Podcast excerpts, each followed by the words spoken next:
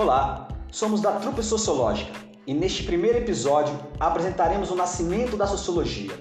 Meu nome é Breno Santos, professor de História e Sociologia. Ao meu lado, Lucas Alves, professor, mestre e doutorando em Filosofia pela Unifesp. Olá, Lucas, tudo bem? Tudo bom, Breno? Tudo bem. E aí, vamos falar um pouco sobre a sociologia? Opa! Perfeito. Lucas, é, sabemos que o, a sociologia marca por quatro grandes clássicos, né? Auguste Comte, ou alguns gostam de falar né, de forma portuguesada, Augusto Comte, né, um francês, que é, o, que é o primeiro a falar sobre sociologia.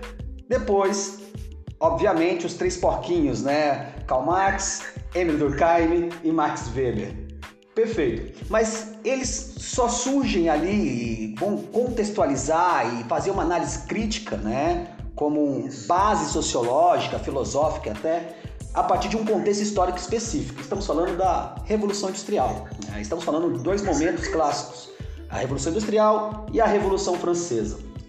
E essa revolução industrial que transforma o mundo da, da, do trabalho manual em maquinaria, tecnologia, né? E é a primeira grande propulsão da grande tecnologia, onde a fiandeira manual passa a ser uma fiandeira automática, né? Vertical, se fazia um fio por vez, agora 16 fios, né, de uma vez só. E as pessoas trabalhavam em domestic system, sistema doméstico, né, produzindo sapatos, camisas, produtos para um grande patrão que comprava essas, mercadorias. Agora não, todos caminharão para a fábrica, né, um galpão gigante, né, fechado. E aí você pode contratar homens, mulheres e crianças. Né? E aí você havia muitas crianças trabalhando para tirar o restante do, dos tecidos debaixo das máquinas. Elas cabiam debaixo das máquinas o que levava também, Lucas, é, acidentes, né? As cidades cresceram nesse, nesse processo, temos aí o crescimento urbano, né, muito forte na Europa. Enquanto isso, o Brasil ainda é escravocrata, a Europa já estava no seu processo de industrialização, assim como a América do Norte também, nos Estados Unidos estamos falando, né, a parte norte dos Estados Unidos, né, obviamente. E nesse sentido, é, as cidades como Londres foram, foi para 4 milhões de habitantes, a Paris, 500 mil habitantes, você começava a ter subúrbios né, nessas cidades, uma desigualdade tremenda, é, uma, miséria crescente, né? É, os, havia uma revolução do, dos transportes, o Rio Thames agora era a ida e vinda das mercadorias. Liverpool e Manchester né, eram grandes regiões industriais, Nesse processo, é logicamente que alguns dos autores vão olhar a, essa, essa transformação daquele de, do que rompe com o antigo regime, rompe com o modelo, aquele modelo arcaico anterior para uma nova era, uma nova era iluminista, uma nova era simplesmente né, do progresso tecnológico, de uma ordem e do progresso. Como diria uma frase kantiana que está numa bandeira de um país específico. Nesse, nesse ponto, Lucas, aí não temos como, não falar do Auguste Conte, né? O Auguste Conte que, olha só, né? Ele é um, ele é de uma família católica, né? Monarquista, uma família católica e monarquista. E, e ainda nasci na cidade de Montpellier. Católica, monarquista, nascida na cidade de Montpellier, Montpellier e um dos grandes. E, e, aí, logicamente, né? E aí vamos abrir um parênteses aqui, que normalmente o, o, os filhos não seguem completamente os pais, né? É, é, não é a ideia do doutrinar, né? Do, do doutrinar, não, doutrinar meus, meus filhos, não, não, não. Muitas vezes os filhos não seguem os pais. Se os pais eram católicos e monarquistas, Augusto Conte era um crítico à monarquia, né? É, exatamente. E tinha fé na ciência, né? Uma fé na ciência. Ele era um adepto de que a ciência deveria organizar a vida social. Perfeito. Pode falar um pouquinho mais sobre, sobre Augusto Conte, Lucas, que é um pai da sociologia? Com certeza. É, é, é, essa contextualização é muito importante mesmo, Breno, porque assim, uh, Conte, a gente tem que levar em consideração as duas coisas, né? A Revolução Industrial e a Revolução Francesa para entender exatamente qual é o projeto kantiano, né? E, como você falou, a, a dinâmica das relações sociais, tudo isso vai mudar. A maneira como as pessoas se comportam, a maneira como as pessoas consomem, como elas vivem, como elas produzem, complexificação, digamos assim, né, da vida, seja pelo aumento de pessoas também, porque a gente vai ter um aumento circunstancial da população né, nessa época, é, vai levar a ter mais conflitos. E, e, e, era preciso explicar esses conflitos, né? E o Conte vai buscar não só explicar, mas ele, com a, a, filosofia positiva, né, como ele vai dizer, o que ele propõe é uma filosofia que não só explique, mas de alguma maneira intervenha. Não é a maneira, digamos assim, a la Marx, revolucionária, da praxis, né? mas é uma, é uma maneira de intervenção, ainda que teórica. Né? E, por outro lado, ele vem de uma tradição que culmina na Revolução Francesa. Né? Aliás, o Conte nasce em 1798, né? ainda no finalzinho ali da Revolução Francesa. Né? E, e ele vai buscar as referências dele, são todas referências de revolucionários franceses, racionalistas acima de tudo. Né? É, as maiores referências dele não vão ser os, digamos assim, os iluministas mais é, como Rousseau, por exemplo, vai fazer uma crítica também da razão ao mesmo tempo. As maiores referências dele, como ele diz mesmo, são Bacon, Galileu, Descartes, que são os grandes racionalistas. Né? Inclusive, é, Condorcet vai ser a maior influência dele, mas Bacon, Galileu e Descartes, para ele vão ser, por exemplo, ele vai dizer que são os fundadores da filosofia positivista, não que ele seja, né, mas é onde ele vê isso. Né? Qual que é o, a, o, fundamento, digamos assim, do Comte?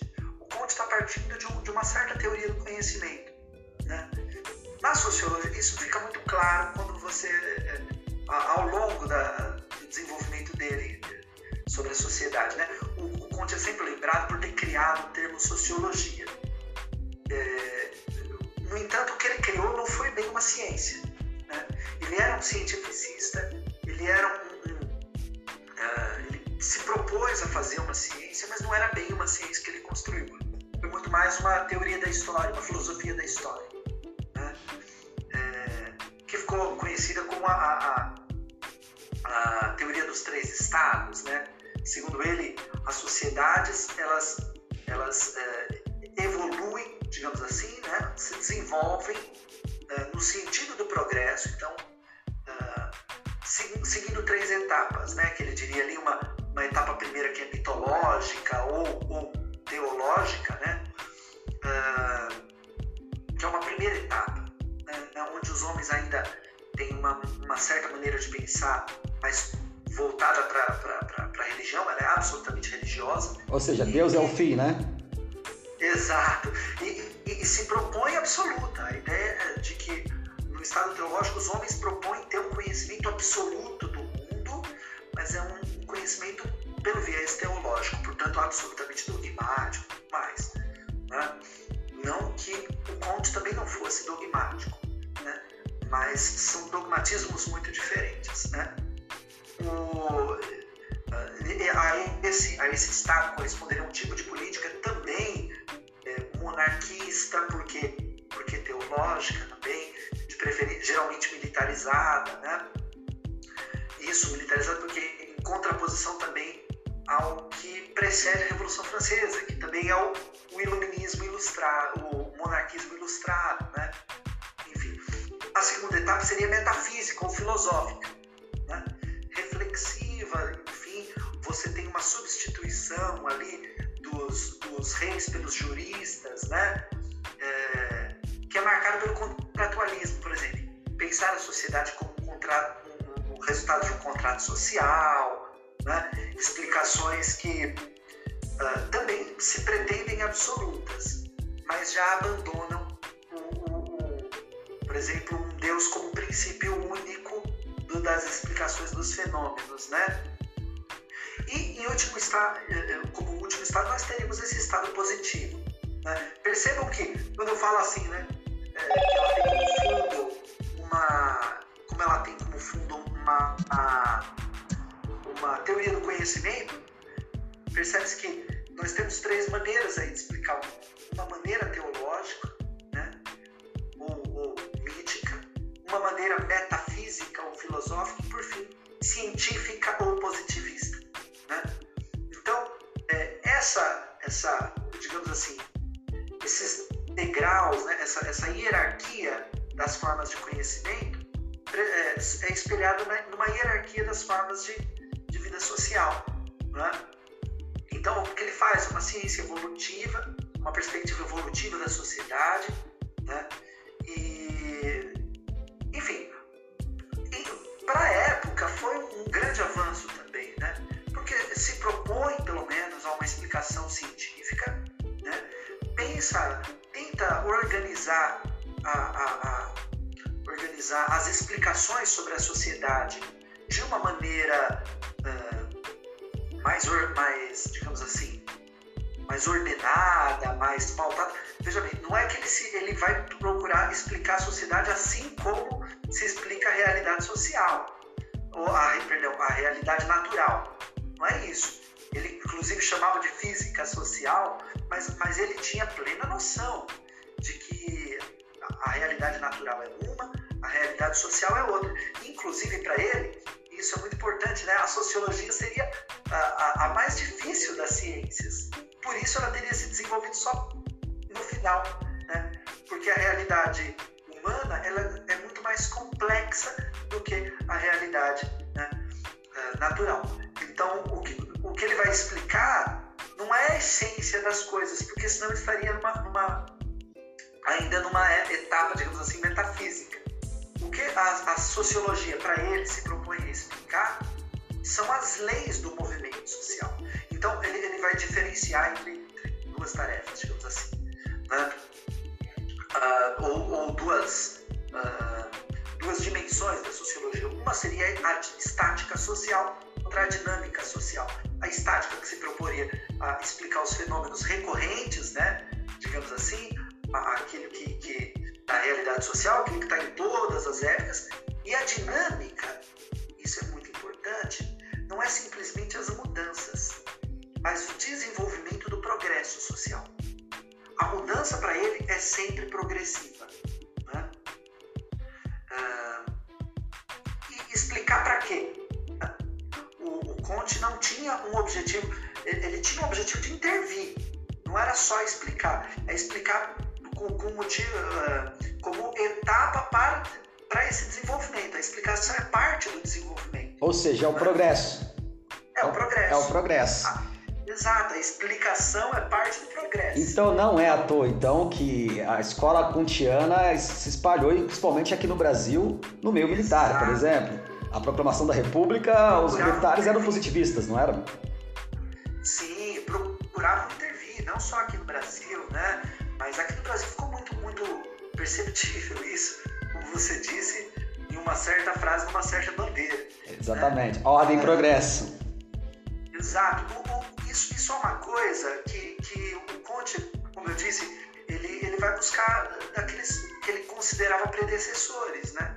Quer dizer, o, qual era o objetivo da ciência, se a gente pensa com o surgimento da ciência moderna, o, aqui que se propõe, por exemplo, Galileu ao explicar os fenômenos. Quer dizer, o que significava explicar os fenômenos? Explicar os fenômenos significa, significava ser capaz de prever. E ser capaz de prever para quê? Para intervir. Né? Então, é saber para poder. Né?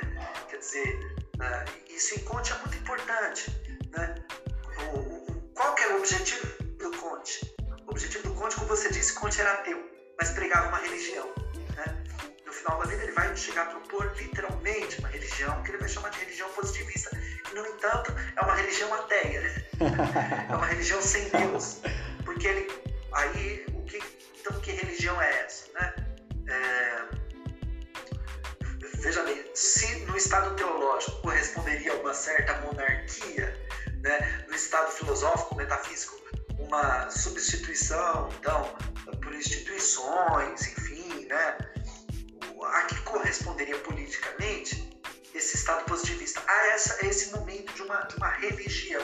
Religião é, sem Deus, religião é no sentido próprio, né, de ligar, de relações entre as pessoas, relações humanas. Mas essas relações humanas seriam cada vez mais racionais. Racionais a ponto de serem capazes de superar as contradições sociais, de superar aí as, os conflitos, né? Então, a sociologia do Conte é uma sociologia é, que se propõe como etapa para a mudança social, é uma mudança que, diferente de Marx, não é uma mudança prática, mas é uma mudança a partir da maneira uh, como se pensa o mundo, como se percebe o mundo, né? uma mudança de postura do, do homem e visando aí uh, relações por, racionais e, portanto, mais humanas. Percebe ah, o viés iluminista aí, né? São relações racionais que levam a um humanismo, né? uma relações humanas, relações não conflituosas. Perfeito, Lucas. E aí podemos pensar que então, e aí para fechar nosso podcast, o Conte é o, é o princípio é a ciência, né? É, o, o princípio é a ciência. Perfeito, perfeito. Falei com o Lucas Alves, professor de, professor de sociologia, né? Mestre e mestre em filosofia e doutorando em filosofia pela Universidade Federal de São Paulo.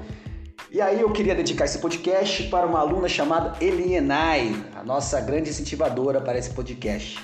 Beleza, Lucas? Muito obrigado e valeu. Até a próxima. Até a próxima. Obrigado eu, Breno.